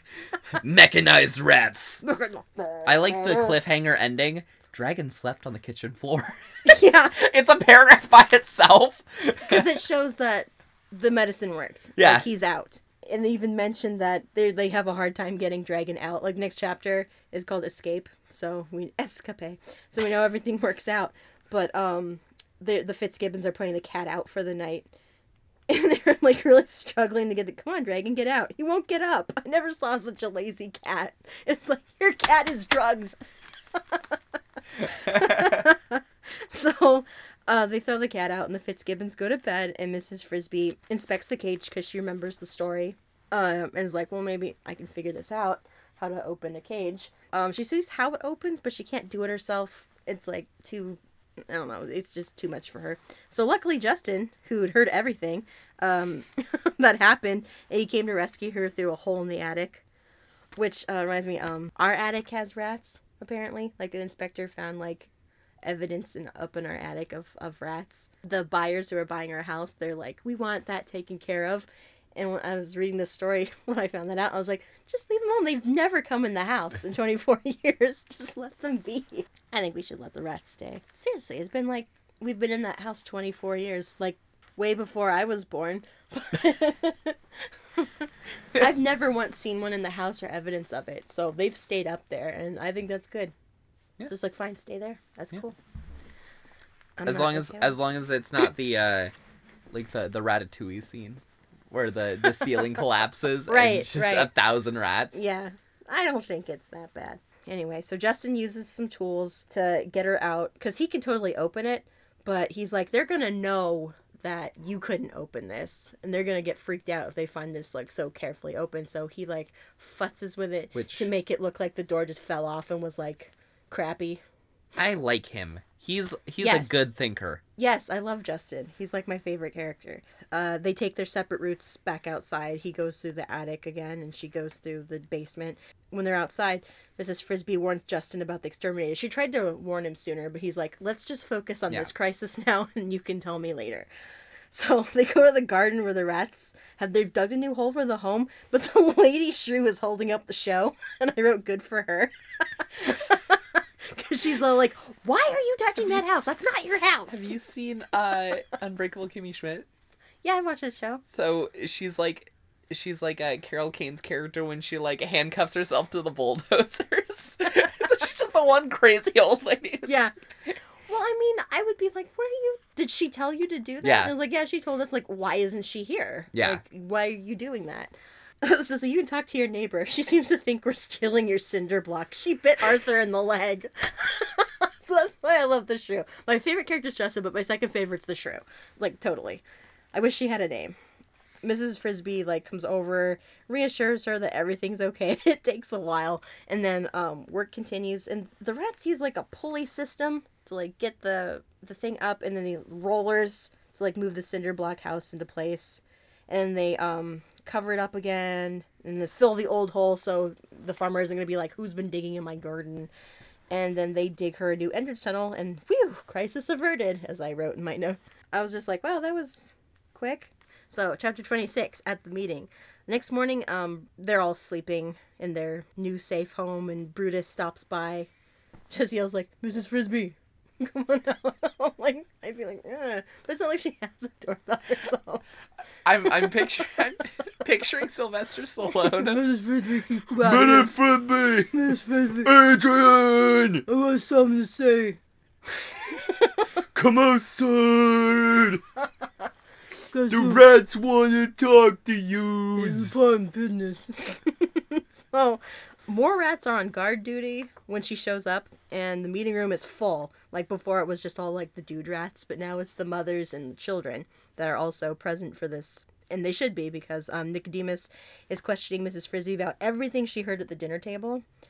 And uh, they all work out that the dead rats were Jenner and his group, and that the doctor is from NIMH, and that it doesn't take long to get from the town to the farm by car. They assume that it was most likely Jenner's group. They don't. Well, of course, who? It's seven of them and seven left. It's six or seven. Six and this is actually relevant for my segment at the end of this. Okay, all right. But they think that's the most likely Yeah. thing that happened, and that it was totally accidental. Like it was dark in the room, and someone had left it plugged Yeah. in, and they're moving the motor to like take it, and they all got electrocuted. Yeah. But can't rats see in the dark? Pretty all right. I think I mean, I know at they wouldn't think you need necessarily at be least looking some for light. it. Yeah.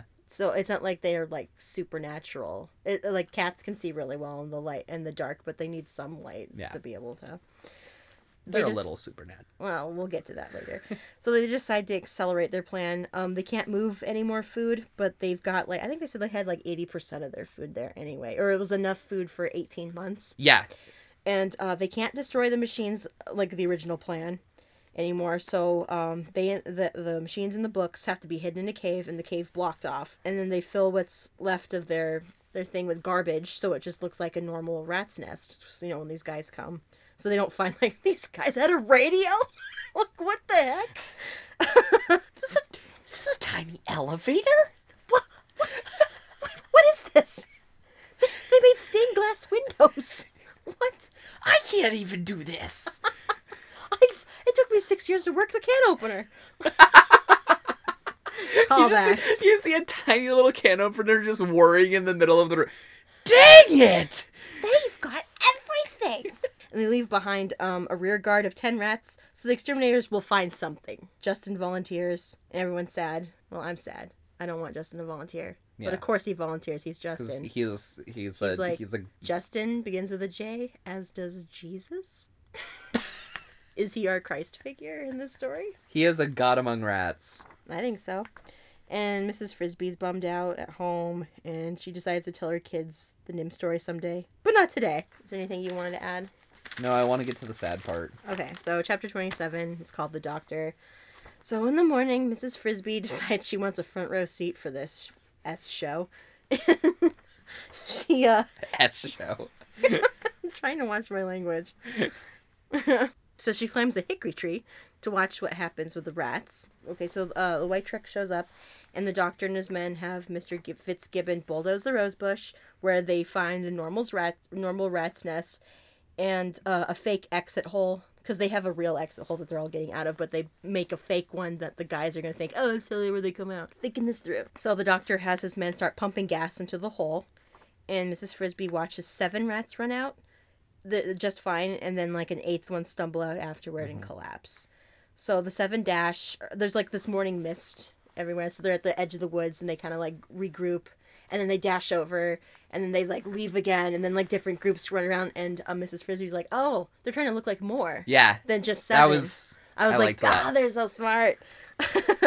The seven dash around the mist try to look like more than they are and get away and then the men find two dead rats and bag them and their backs the, the guys have their backs to mrs frisby the whole time so she can't see who the dead ones are. They, we have no closure here and i hate it so much! So anyway so the men leave and mrs frisby goes to the collapsed rat and it's brutus and mr ages is there and um, mrs frisby helps him administer an antidote because he'd been struggling with the antidote and holding brutus up and couldn't but then mrs frisby showing up it's like okay great you hold him and i can pour this down his throat. So brutus revives and he says that he smelled the gas and he tripped over he you know he'd run to warn anybody and he tripped over a rat who'd already fallen. And then but someone pulled him out and then um he didn't get a good look at who he didn't get a look at who it was but the person went back for the fallen rat and he never got out again. And i'm almost starting to cry because i'm just like you know it's justin. Yeah. he's the only one who would have done that. Yeah. it wasn't arthur. Give me a break. He's getting his leg bit by a shrew lady. And he's like efficient he's Yeah. not like a hero Ugh, and i wrote s this is depressing you don't want me editing my language It's I mean it's entertaining to say the least. Oh, it says like whoever he was, Mrs. Frisby, he never came out. He died in there. Whoever he was, Mr. Ages, he was brave. Man. Yes, Justin. Come on. Now he'll never marry Isabella. He was never going to anyway. Yeah, I was gonna say he's too good for her. I know, right? Why don't I not like her so much? That's not even fair. Anyway, You think he would marry uh, Mom Junior? Uh, I don't know how that would work. I don't think they'd be able to make babies. They're too genetically different. They may be one of those, you know, couples that doesn't feel the need to have kids. I feel like these guys have the, have the need to have kids. They went from 20 of them to 115. Fair So- enough. anyway, now we're in the epilogue territory.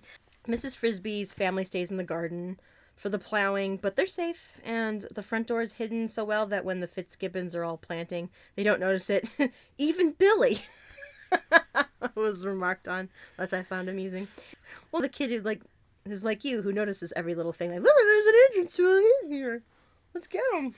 Come here. It's the mouse that I had in my cage. Now I'm sad. There's some grass. So uh, May rolls around and the Frisbys move to their summer home and their neighbor mouse Janice. I don't know why I found that so funny. It just was funny. Her name's Janice. It just sounds like a mom's friend name. Mrs. Frisby doesn't have a first name, no, and the mi- the mice have she's Mrs. Jonathan Frisby. the mice have surnames, but none of the rats do. What does that mean?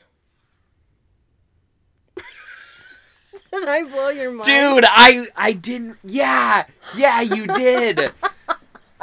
oh my goodness.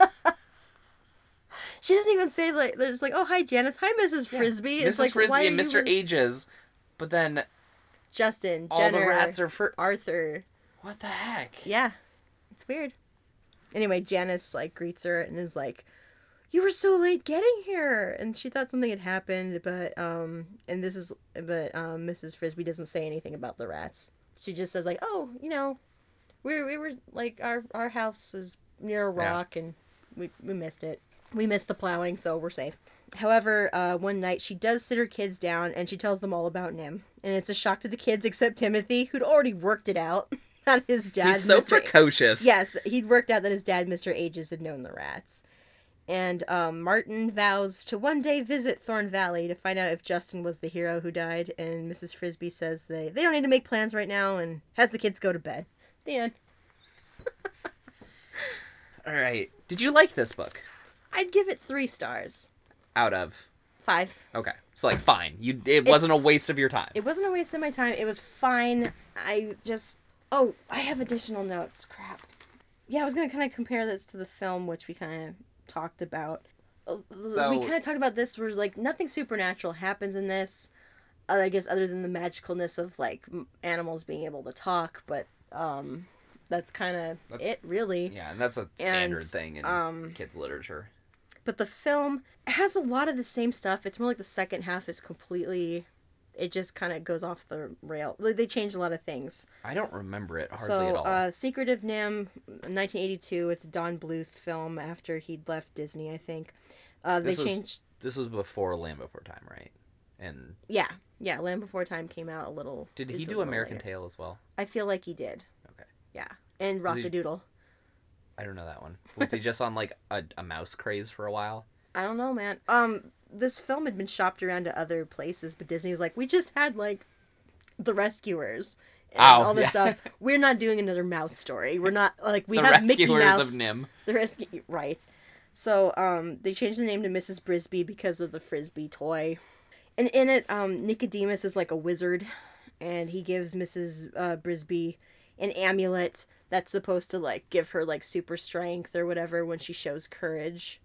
And uh, Jenner is a complete villain in it, like totally is on an enormous scale, and he kills Nicodemus So he's actually like he's actually the villainous. Yeah, he's in. Yeah, he's just mentioned in this story. He actually appears in the film and kills Nicodemus. And there's and they describe the part where the rats are moving Mrs. Frisby's house, which in the book it's kind of done in a page, like they finish Yeah. it. But it that's like the dramatic climax of the movie is they're trying to move the house, and that's when Jenner's like no, and there's like a showdown fighting Jenner, and then like I think Justin kills Nicodemus. I don't know. I can't remember.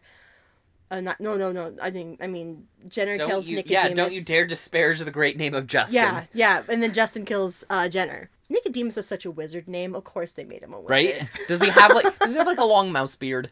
He has to. I, I feel like he does. And then um And instead of I feel like instead of having like an eye patch, he's gonna have like the clouded eye. But all this is happening during like a thunder and lightning storm. they drop the they drop the um the rock, like the ropes snap and they don't get it into the hole properly. And Mrs. Frisby's Frisbee in this film, she like runs and she like she's picking it up and she's showing courage so like the amulet gives her super strength and she's able to move the house into its proper hole. no. I know. It's I, I was reading this and like, what the hell? But it was it was a very well received movie. Like people really liked it. Hmm. And S- Siskel and Ebert gave uh, reviewed it positively. And they're like, particularly the second half with all this BS happening. And I'm like, no. And like Don Bluth, uh, not uh, not Don Bluth, but Dom DeLuise plays the voice of uh, Jeremy. He was the reason I turned the film off when I tried to watch this as an adult. I'm like, this guy's so annoying. I like turned it off because he like they like overdid like the comic relief. Yeah. So that's uh yeah, that was my additional notes on that for the film. There was something you wanted to say? I think I was reading because I, I didn't like read into the synopsis of the film or anything, but I think there's a sequel to the film. Yeah, I think there is. It's called Timmy to the Rescue or Yes, something like that, which is awful. oh my god, doesn't it sound like he should be wearing like a backwards baseball cap? and like he's blowing bubble feel- gum and he has a skateboard. I feel like it has to have an exclamation point at the end of the title. god. Um. So yeah, I did have two little things. One was that the origin of the story for uh, Robert C. O'Brien was reading about Dr. John Calhoun's studies of rats, Mhm. and I just thought there were a couple of interesting parallels. Uh, the the studies, which were conducted over like decades, um, found that uh, colonies would they would basically even when they had the capacity in an area for like 1500 rats they would self-limit themselves to about 150 to 200 to, in order to have a properly stabilized group. Okay. and like once they had filled all of the social roles necessary they pretty much stopped like expanding.